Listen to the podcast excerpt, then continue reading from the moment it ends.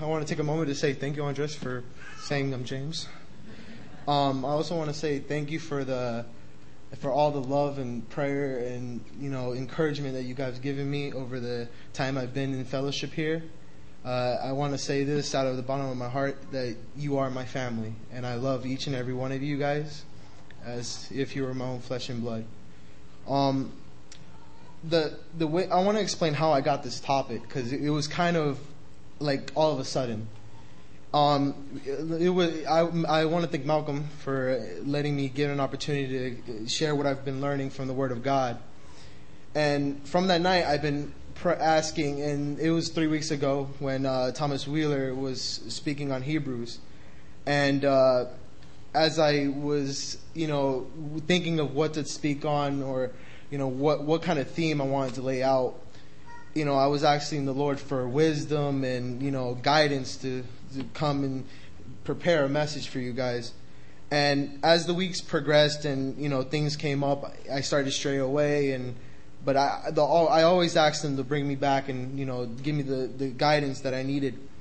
Well, there, about two weeks ago, it was a Friday night youth group, and something happened to me during the day that it, it made me feel empty and and and very sad.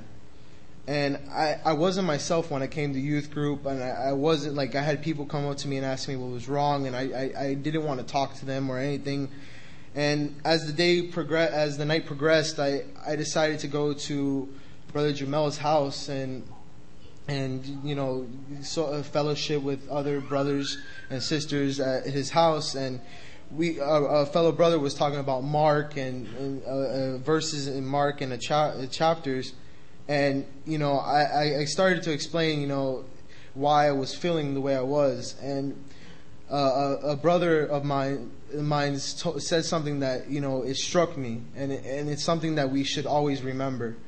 He said, he said, James, listen, out of your whole life in, in the human race, and everybody uses the excuse, I'm just human. But listen, I'm going to fail you. Your parents are going to fail you. Somebody's going to fail you. But there's something that someone that's not going to fail you, and that's the Lord Jesus Christ. He will never fail you. He will never fail you nor forsake you. He will always be there when you need him, and he's at the door knocking. And it, it, just to give, you probably already got the hint, but the, the, the hint of it was love. He, he, his, he shows his love in the Bible, in the Word of God. He, he shows so many examples that of his love toward us and you know we all have the familiar verse john 3.16 for god so loved the world that he gave his only begotten son for though for whoever believes in, that whoever believes in him shall not perish but have everlasting life. And you know, just the fact that a God that loved me and each and every one of us to send his only son, you know, not his other sons or anything like that, but his only son to die for me and each and every one of you here today and even the world. You know, he died and he, he, because God loved me and you so much that he gave his son for me. And I, for in, in my own heart, I, I don't know what love is, but God, I, I mean, if that doesn't show love, God's love toward us, then I don't know what it does. And, you know, I, even uh, thinking about it, and I don't know why these thoughts came to my head, but if I were to become a parent, and I know there's a couple parents in here, you know, there's a simple question. Would you give your child up for someone else? If you really think about it, would you do it? And honestly, I know in my own heart I wouldn't be able to do that at all. Giving my own flesh and blood for someone else is unthinkable, but God did. So that shows the love of Him, love everything. And then, in, then He shows an example, another example of His love. In, in, in the verse 17 of the same chapter, He said, "For God did not send His Son into the world to condemn the world, but that the world through Him might be saved." And you know, I want to say that verse one more time. You know, just to get the grasp of it. You know, for God did not send his Son into the world to condemn the world, but that the world through him might be saved. You, you know, that verse, he just hits me in the face and, and screams the love of the Father. He shows his love by sending his Son to the world, not to condemn, but that the, the world, but through him the world might be saved. And, you know, he doesn't want to see you, me, or anyone perish. He wants us to be with Him in glory for all eternity. And, you know, it, it, it's just the, the fact, you know, he asks is just for one thing. And, you know, and just that one little thing goes so far in his heart. And, you know, just doing, and all he asks is that you put your faith in him and believe in your heart he is the Son of God. And, and I have a few verses to illustrate and, and, and give you more detail on this. And in Romans 10 9, if you confess with your mouth that Jesus is Lord and believe in your heart that God raised him from the dead, you will be saved. A simple, a simple request that you confess with your own mouth that he is Lord and that God raised him up from the dead, you will be saved. And then for, and then for your faith in Galatians 326, so in Christ Jesus you are all children of God through faith. It is by faith that we we have life through him. You know, just just having faith and and believing that he is who he is. And, and even in he, another uh, one one more example in Hebrews 11:6, but without faith it is impossible to please him. For he who comes to God must believe that he is and that he is a rewarder of those who diligently seek him. He, he, he, he, we, can't, he, we can't please him without faith.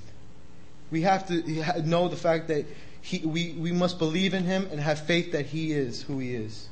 And always rest in him in anything. He will provide you. And even in my own personal life, he has provided in many ways. He provided me with you guys. He provided me with things that happen in my family that are being fixed. He's always there for me even though sometimes I always forget that. But as fellow believers and as you talk to people, you, you should express the love of God.